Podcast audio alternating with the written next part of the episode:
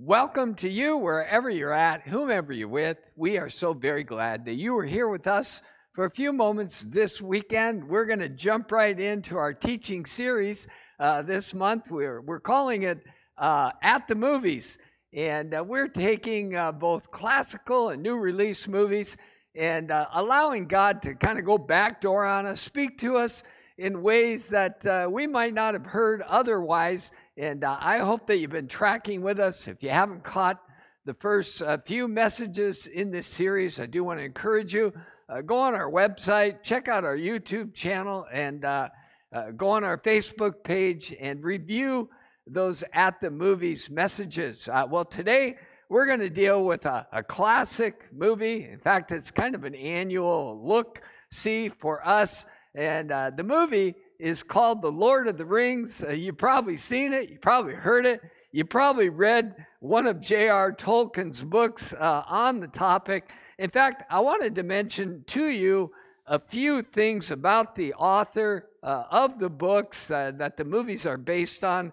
Uh, J.R. Tolkien, a couple of things about Tolkien is uh, he began writing way back in 1936, well before uh, World War II. In fact, uh, many of his writings come in the context of the incredible, uh, heinous events that took place during World War II.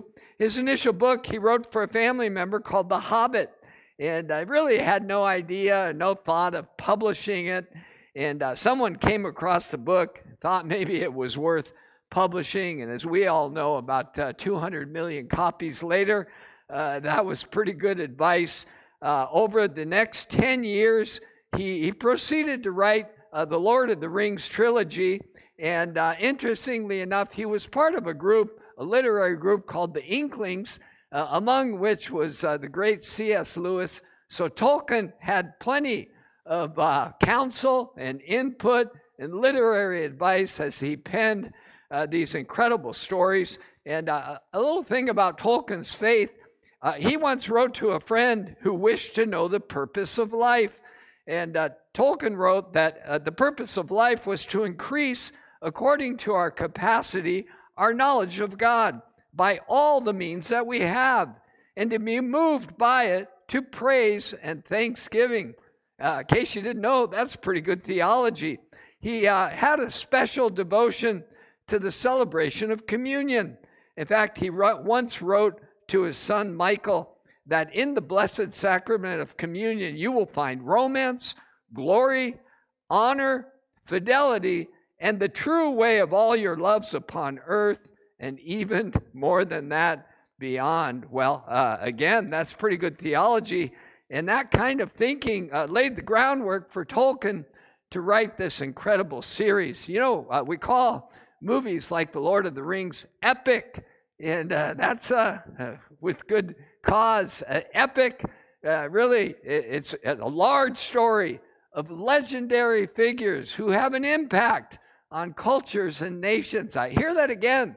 An epic story is a large, grand story about heroic figures who have an impact on culture and on nations. And uh, I want to ask you uh, this question as we think about this movie. Uh, are you living an epic story? Are, are we living an epic story? Well, I, I would say this if you believe the Bible, the answer to that would have to be yes. In fact, uh, listen to some of these epic uh, scriptures that kind of paint the backdrop of the lives that you and I are living. Uh, here's what uh, the Apostle Paul wrote uh, in one of his letters to his friends at Corinth uh, Eye has not seen, nor ear heard, nor have entered into the heart of man the things which God has prepared for those who love him. You know, those are epic words. Uh, Paul would write in one of his other great letters, Ephesians chapter 6, uh, our struggle in this world is not against flesh and blood, but it is against the rulers, against the authorities, against the powers of this dark world and against the spiritual forces of evil in the heavenly realms. Those are epic words. And then finally, uh, these words from uh, his letter to the Romans.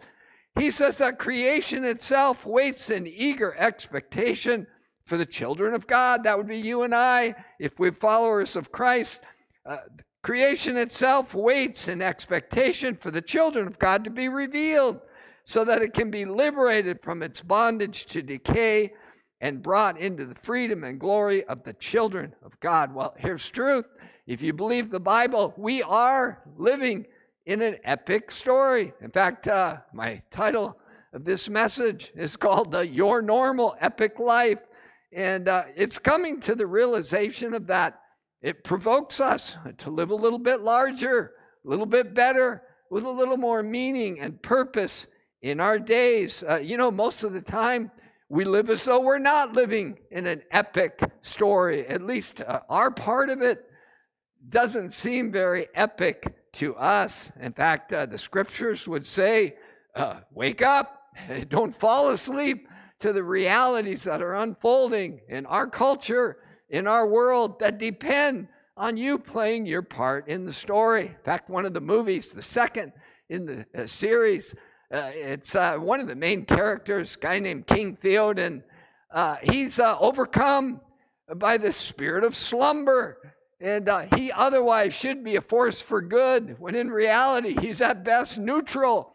He's not stepping up to the plate, he's not fulfilling his part in the great story. And that would be one of the reasons we go into a movie like this is to provoke us and stir us uh, to be aware of the legendary role that each of us play in this grand story that God has seen fit to place us in. Well, let's begin by getting into the story uh, as uh, Tolkien weaves this incredible tale. These rings are fashioned and trusted to the inhabitants of Middle Earth, and uh, uh they have uh, different groups of peoples uh, that receive rings of power. but there's one particular ring that's fashioned by the Dark Lord Sauron, and he pours all of his evil malice into this ring. And then inscribed within the interior of the ring are these uh, ominous words.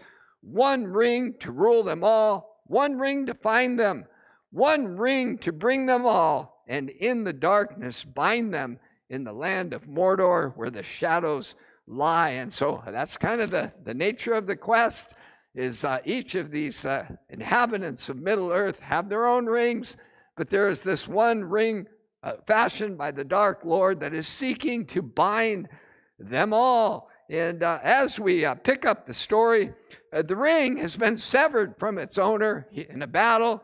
He actually apparently lost his life. His, his finger was severed off. The ring and the finger fell to the bottom of a creek bed, and there it lay dormant for thousands of years until it's found by this guy, a guy named Smeagol. Well, actually, it was found by his cousin but Smeagol was so drawn to the ring that he choked his cousin to death in order that he might possess the ring. Well, after holding it uh, quite a few years, he's driven into the caves. And after 400, 400 years of being possessed by the ring, he turns into this guy. And, uh, you know, here's a, here's a little warning uh, that use of this product may be damaging to your health and well being. And, uh, you know, it's kind of a, a parable right away uh, that things we take to ourselves at the expense of others uh, usually end up costing us much more than we derive from them. And that's the case certainly with Smeagol turned into Gollum. Well, Smeagol, at one point, after 400 years of owning this ring, loses it in a cave. And along comes a hobbit named Bilbo Baggins. He finds the ring and uh, he uh, kind of holds, becomes the keeper of the ring. He's not quite as drawn to its powers as uh, Gollum was, but uh, after 60 years, in fact, you can read about Bilbo's adventures in uh, Tolkien's original book, The Hobbit. But after 60 years or so, he decides that he must pass on his ring, pass on the ring uh, to his nephew Bilbo. Passes it on to Frodo Baggins, who becomes kind of the main character in this quest uh, to destroy the ring and liberate Middle Earth from its influence. Well, uh, as the story unfolds, uh, Gandalf, uh, one of the great wise men, uh, comes to Frodo and says, Look, uh, the ring cannot stay in the Shire where the hobbits live because it's being sought out by its uh, creator, Sauron, through his dark emissaries. Uh, he wants the ring back. He wants to consolidate his power. And thus begins the quest of Frodo. Uh, he doesn't know quite what he's going to do with the ring, but he knows it has to leave the Shire. So he takes off and embarks upon this incredible adventure that unfolds uh, in the first of the trilogy, The Fellowship of the Rings. Uh, along the way, uh, Frodo is joined by these guys, his good friends Sam, uh, Merry, and Pippin. Uh, they become kind of the entourage of the ring. Well, uh, they're also being pursued by the bad guys. And these guys are known as the Nazgul, the Ringwraiths, the Black Riders. Uh, they want the ring back. They were once kings among men. But because they yielded to the darkness, they now live as emissaries of this guy. this is the evil Sauron. He's now kind of a disembodied spirit uh, ever since he lost his finger in that battle, but he now inhabits this great eye, and uh, he is uh, looking out uh, over the land of Mordor. He wants his ring back. Well, fortunately, uh, these little hobbits are also being pursued by this guy. You might imagine he's kind of one of the heroes of the story. His name is Aragorn. Uh, he is heir to the throne of Gondor, but he's living in self imposed exile uh, due to his shame that one of his ancestors failed to destroy the ring when he had the opportunity to do so. So Aragorn's kind of living in shame, but he's also pursuing these hobbits. Well, uh, there's someone else giving chase. It's this lady named Arwen. Uh, she's uh, one of the elves, daughter of Elrond, Lord of Rivendell, and uh, she's uh, likewise in hot pursuit of the ring, of the hobbits, but uh, you'll quickly find out she's also uh, got a love interest. Surprise, surprise, it's this guy. and so, you know, the, the story unfolds with all the drama and intrigue. Well, uh, as the story goes on, uh, Frodo suffers what should be a mortal wound from one of the Dark Riders, and uh, it's determined uh, that Arwen uh, can ride the fastest and so, uh, in an attempt to save Frodo's life, uh, she puts him on her horse, uh, takes off for the land of the elves, the sanctuary of Rivendell, and uh, they're pursued again uh, by the Dark Riders in this scene. And uh, up comes one of the coolest scenes in the opening movie is Arwen leads them into the river, and then she summons these guys, the water horses, and they overwhelm the Dark Riders, uh, Arwen and Frodo, escape. They make their way uh, to Rivendell, the home of the elves, and eventually the rest of the guys show up. Well, uh, surprise, surprise, uh, after Frodo gets well, it's determined uh, the ring can't stay here either. the ring must leave Rivendell because the Dark Lord Sauron uh, knows it's there. He's pursuing it yet again. And so then we have one of the classic scenes of the movie, and uh, it's really uh, where the title comes from. It's the formation of this fellowship of the ring.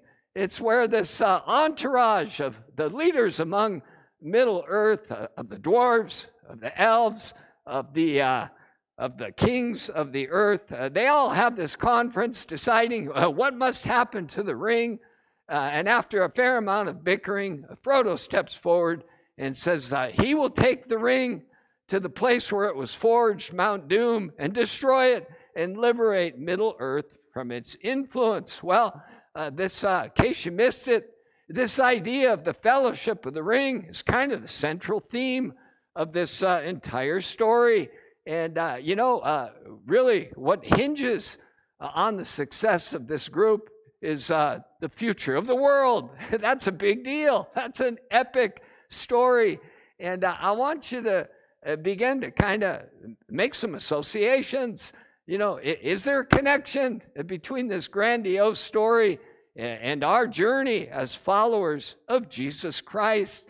Well, uh, one of the other writings of Paul, where he writes to his friends in Ephesians, uh, he's, uh, he's outlaid uh, for them some incredible realities about their relationship with Jesus.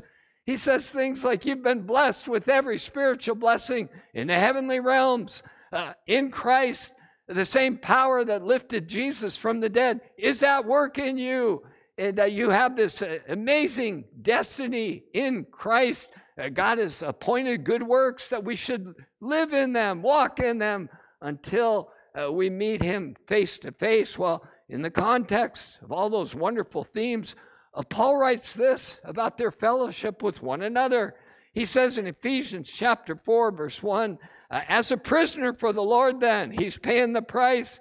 He says, I urge you, live a life that is worthy of the calling that you've received to follow Jesus and live like him in the world. And here's how you do that be completely humble and gentle in your relationships with each other. Be patient, bearing with one another in love.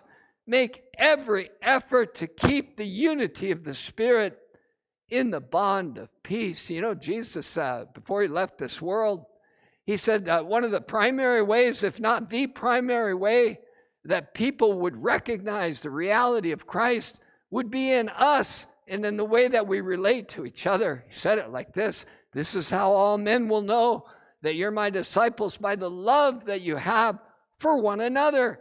And so this great quest begins with a foundation of very uh, unique individuals, rough edges, a lot of different viewpoints uh, being cast into this, this great epic journey and adventure and quest uh, together.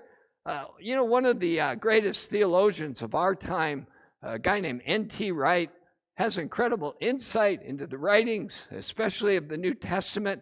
Uh, here's what he wrote about this fellowship of Christ's followers, this unity of the Spirit that we share as a gift from Christ. He says, the church, uh, which is us, united through the grace of God in the death of Jesus. Uh, that's a mouthful. The church, united through the grace of God in the death of Jesus, is the sign to the principalities and powers that their time is up. What's he saying? He's saying, look, uh, this, this church that Jesus started uh, by pouring out his forgiveness on people like us, this unity of his spirit, uh, this is what spells the end of darkness in the world. It's the beginning of the kingdom of God among us. And uh, N.T. Wright, I think he gets it right when he says, you know, darkness as a force kind of shudders when they see this unity based on the grace of Jesus Christ among humans, imperfect people like you and I. Uh, well, uh, the journey then goes away from Rivendell and really where the uh, arduous quest begins uh, with uh, Frodo, with his friends, and with this entourage known as the Fellowship of the Rings. Uh, their journey takes them to the top of a mountain pass it takes them to the depths of the earth in the minds of the dwarves. And uh, as they're trying to exit uh, these uh, the mines of uh, Moria, uh, there's a there's a battle to get out the other side. And in this battle, kind of their main spiritual guide, Gandalf, gets in, engaged in a battle with this guy, kind of a demonic being from the depths of the abyss. Now it's starting to read like the book of Revelation. And uh, Gandalf falls to his apparent death. And uh, as they emerge from these mines, it begins to dawn on the entire party, especially Frodo, that this is a task, this is a quest that is fraught with difficulties. It's full of challenges and unexpected ordeals. In fact, uh, here's the truth that emerges as we watch this movie and think about uh, the reality of who we are in Christ and our journey through this world, most of us will face challenges we never dreamed of, we never imagined, we didn't bargain for, we didn't know that those were part of the fine print. Uh, most of us in our lives will face challenges we never imagined. And here's the message they must be endured. Uh, we have to go through those things. It's part of the deal. It's not an aberration, it's not an intrusion when followers of Christ go through unexpected difficulties, it's a guarantee. That's part of the quest that we're on, and just knowing that can fortify us, can strengthen us for those difficult times. Uh, look, listen to how uh, the writers, uh, the first followers of Christ, spoke of this. Acts chapter 14, verse 22. Uh, Paul wrote, We must go through many hardships to enter into the kingdom of God. We must go through many hardships in order to bust through and break into the kingdom of heaven that has begun with the coming of Christ and uh, the imparting of his spirit to us who follow him. Uh, Jesus said, Wide is the path that leads to destruction, and those who find it are many, but narrow is the path that leads to life. And, uh, you know, uh, Jesus also talked about some who would begin following him, but then it got difficult. They encountered trials, difficulties. They bailed out. they said, I didn't know this was part of the package. Uh, Jesus uh, wants to fortify us against that so that we push through uh, those things. Well, as Frodo is becoming overwhelmed uh, by the difficulty and the challenges of his uh, effort to try and destroy this ring and liberate Middle Earth from its influence, uh, there's a great scene where the, the, the whole fellowship is kind of encamped in an enchanted wood and uh, Frodo has a nighttime encounter uh, with this woman. Her name's uh, Galadriel, and she's known as the Lady of the Wood. She's kind of a scary personality, especially in this scene where Frodo offers her the ring. He says, Why don't you take it? You can do this better than me. And for a moment, she entertains uh, what kind of personality she could become if she possessed this ring, what kind of power she could consolidate within herself and uh, she fights off the temptation. And uh, she speaks to Frodo some sobering words. Uh, she shows him a glimpse. If he doesn't complete his task, the kind of destruction that's going to come, even to his, his happy little shire, which he thinks is, you know, part of another world, safe someplace else. And the reality is, uh, she impresses upon him, you have to complete this task. And uh, here's another truth that emerges at this point in the movie. It's this resisting evil and overcoming temptation. It's not just a road that has its share of difficulty, but each one of us uh, has a choice, has a call, has a duty, has a responsibility to resist evil and overcome temptation. I love the way James, the brother of Jesus, speaks of this reality. He says this uh, Look, folks, when we're tempted, no one should say, Well, God is tempting me, for God cannot be tempted by evil, nor does he tempt anyone. Uh, but each person, that would include you and I, each person is tempted when they are dragged away by their own evil desire and enticed. And once that happens, after desire has conceived, it's found a place in us, it gives birth to sin, and sin, when it is full grown, gives birth to death. Uh, you know, someone defined sin uh, recently, rather simple way. It said, Sin is anything that I take for myself that either is hurtful to me or others. That's sin. Uh, anything that I take for myself that is either damaging to me or others. And uh, what the, the Bible seems to be emphasizing is uh, this doesn't come from without. We can't blame culture. We can't blame society. We can't blame the others in our lives. This urge to choose what is hurtful comes from within. And uh, one of the messages that uh, comes out of this movie is the costs are high. When we give in to those urges and desires and appetites, somebody pays a big price. Uh, this is spoken of in the very opening pages of the Bible. Listen to how God Himself addresses uh, Cain. It says, The Lord said to Cain, uh, Why are you angry? Why is your face downcast? If you do what is right, will you not be accepted? Will you not experience good things and blessing? But if you do not do what is right, sin is crouching at your door. It desires to have you, but you must overcome it. You know, this is very similar uh, to Jesus saying, when you pray, one of the ways you ought to pray is, God, lead us not into temptation, but deliver us from evil. Give us the wherewithal, give us the wisdom, the willpower, the ability to sidestep those things that might otherwise pull us down and hold us back. Well, uh, as the story unfolds, then they uh, continue on with their quest and uh, something begins to happen within the fellowship. That sin inclination, that temptation uh, begins to strike at the unity of the fellowship. Uh, they begin to uh, suspect one another.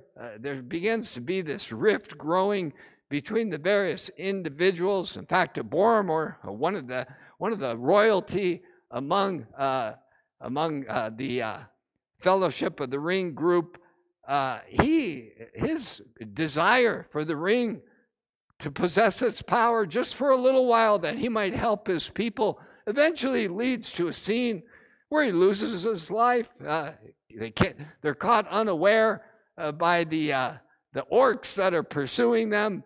And in this heart rending scene, uh, Boromir is about to lose his life. Um, uh, Aragorn shows up at, at his dying breath.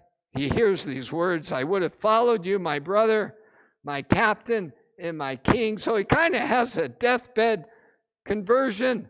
Uh, but uh, all of this adds up uh, in Frodo's mind uh, to the, the realization the fellowship is, is broken apart at the seams. I can't rely on this group anymore. And uh, the movie takes a, a, really a dramatic turn as uh, Frodo begins to realize if this quest is going to happen, uh, he's got to own it. He's got to do it on his own. And so, uh, again, in this very moving scene, uh, Frodo decides he's going to set off alone.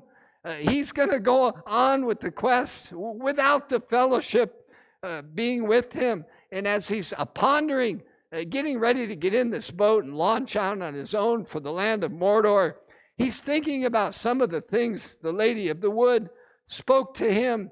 Uh, she said, Frodo, to bear a ring of power is to be alone. This task was appointed to you.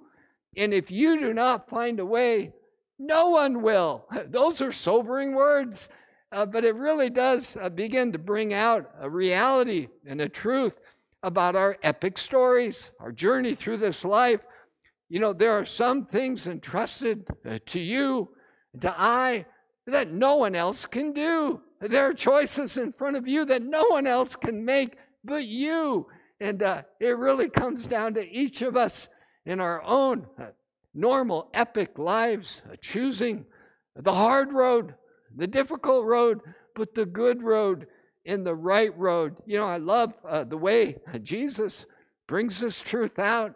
It's after he's gone to the cross, he suffered for the sins of the world, he's been raised from the dead, he's met with his fearful disciples, he's trying to refurbish them, retool them, equip them to send them out in his name. And he's interacting with Peter and it becomes apparent that Peter is going to suffer for Jesus to get the good word out. And that Peter notices John and he, he turns his attention to John and he says, Well, Lord, what about him? You know, uh, if, I, if I'm going to be called to suffer and lay down my life for you, what about John? And I love the response of Jesus. He says, uh, he says, uh, what about him? Jesus answered, if I want him to remain alive until I return. What is that to you? And then again, uh, these sobering words you must follow me. You must follow me. And that Frodo in the movie uh, comes to that realization that if his quest is going to be completed, it's going to be because he chose uh, to do the difficult thing on his own. Well, as the movie, uh, The Fellowship of the Ring, uh, begins to come to a close, uh, we have Frodo setting off uh, on his own. He gets in a boat, uh, pushes out into the river, and in this classic scene, uh, his good friend Samwise uh, tries to follow him out into the water. And uh, Frodo says, Sam, go back. I'm going on alone. And Sam's reply is, I know you are, Mr. Frodo, and I'm going with you. He walks out into the water, but he can't swim. He begins to sink like a rock. And uh, towards the close of this opening movie in the series, uh, you see this scene where Sam is sinking under the water. Uh, Frodo stops his rowing. He leans over the boat. He reaches down his hand, and you see this classic grasp, a hand to hand, as Frodo reaches down to save his friend Sam. and pull him out of the murky waters, and off they go on this epic journey together. And really, the last two movies really carry this theme through to the end. And here's the theme is that friendship and love and loyalty uh, become the most powerful forces in the world. Uh, Proverbs, uh, verse uh, chapter 18, verse 24, makes this statement: "One who has unreliable friends soon comes to ruin, but there is a friend who sticks closer than a brother." You know, Jesus Himself said, "There's no greater love that a man has than to lay down his life uh, for his friends."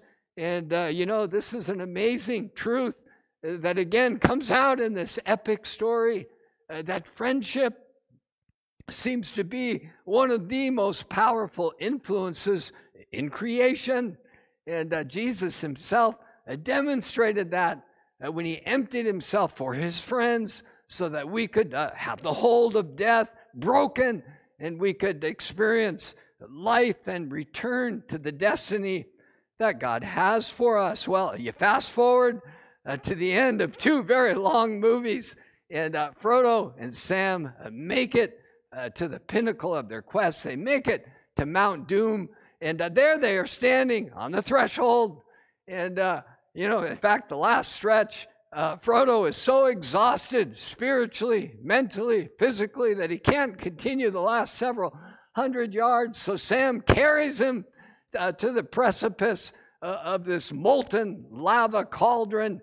And uh, there on the edge, Frodo uh, is in a wrestling match. After all this is said and done, he still can't bring himself to throw the ring into the cauldron and destroy it. And uh, in that moment, uh, who should show up but Gollum? He wants the ring back. He gets in a fight with Frodo he eventually bites his finger off in order to grasp the ring for himself.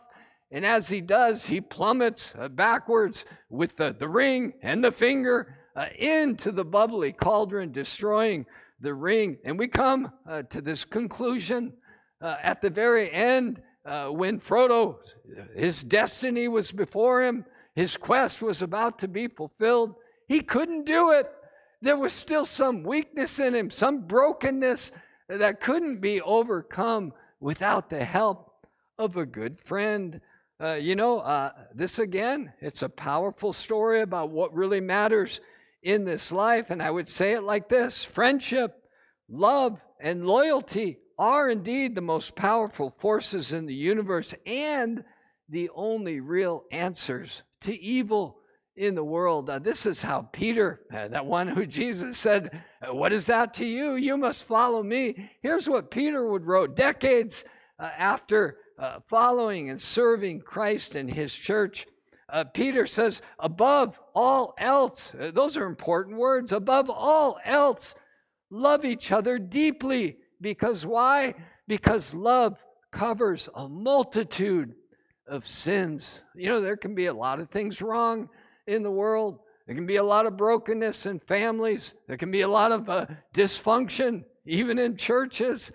And uh, Peter would say this above all else love each other deeply eh, because love covers a multitude of things that are frayed and broken and not working the way that they should. Well, uh, here's a summary uh, of these three wonderful movies uh, based on the, the writings of J.R. Tolkien. I would encourage you, you got some time to waste, uh, watch through uh, some of them. Uh, but here's our summary of the truths that they teach. We truly are living an epic story if we'll wake up, kind of smell the coffee. Your part in the story matters more than you could imagine. for you to endure the things God has put before you, to resist the temptations in your life, those things have consequences. And there are also blessings that are released when we're faithful. Uh, each of us must endure difficulty. We must overcome evil, resist temptation to fulfill our calling. And friendship, sacrifice, love, and loyalty are indeed the most powerful forces in the universe and ultimately will defeat all evil in the world. Uh, before I pray with us, I want to end you uh, end uh, with th- these words from the Apostle Paul, who, who, who wrote at the, towards the end of his quest, after he'd served Jesus and people faithfully for decades upon decades, uh, he would write these words to one of his young followers. He said, uh, Timothy, uh, in a great house, there are all kinds of vessels. Some are gold, some are made of silver, uh, some of wood, some of clay. And here's this point some are for honorable use, and some for dishonorable. Therefore, if anyone cleanses himself from what is dishonorable, he will become a vessel for honorable use, set apart as holy, useful to the master of the house, ready for every good work. What's he saying? Uh, we have choices. We can decide, uh, God, I want to live into the epic story. I want to do my part. I want to play my role. And uh, whatever that is, wherever you're stationed, however humble, menial the tasks, uh, you can decide uh, this grand story that God has set in motion, that Jesus has made known to us and invited us into. Uh, it's ours uh, to live into or to ignore at our peril. Uh, would you pray with me? Uh, Father, thank you for your truth. Thank you that you have indeed created us for noble things. you have set eternity in our hearts, your word says. You've given us uh, minds and hearts and spirits that yearn for what is meaningful, what is beautiful.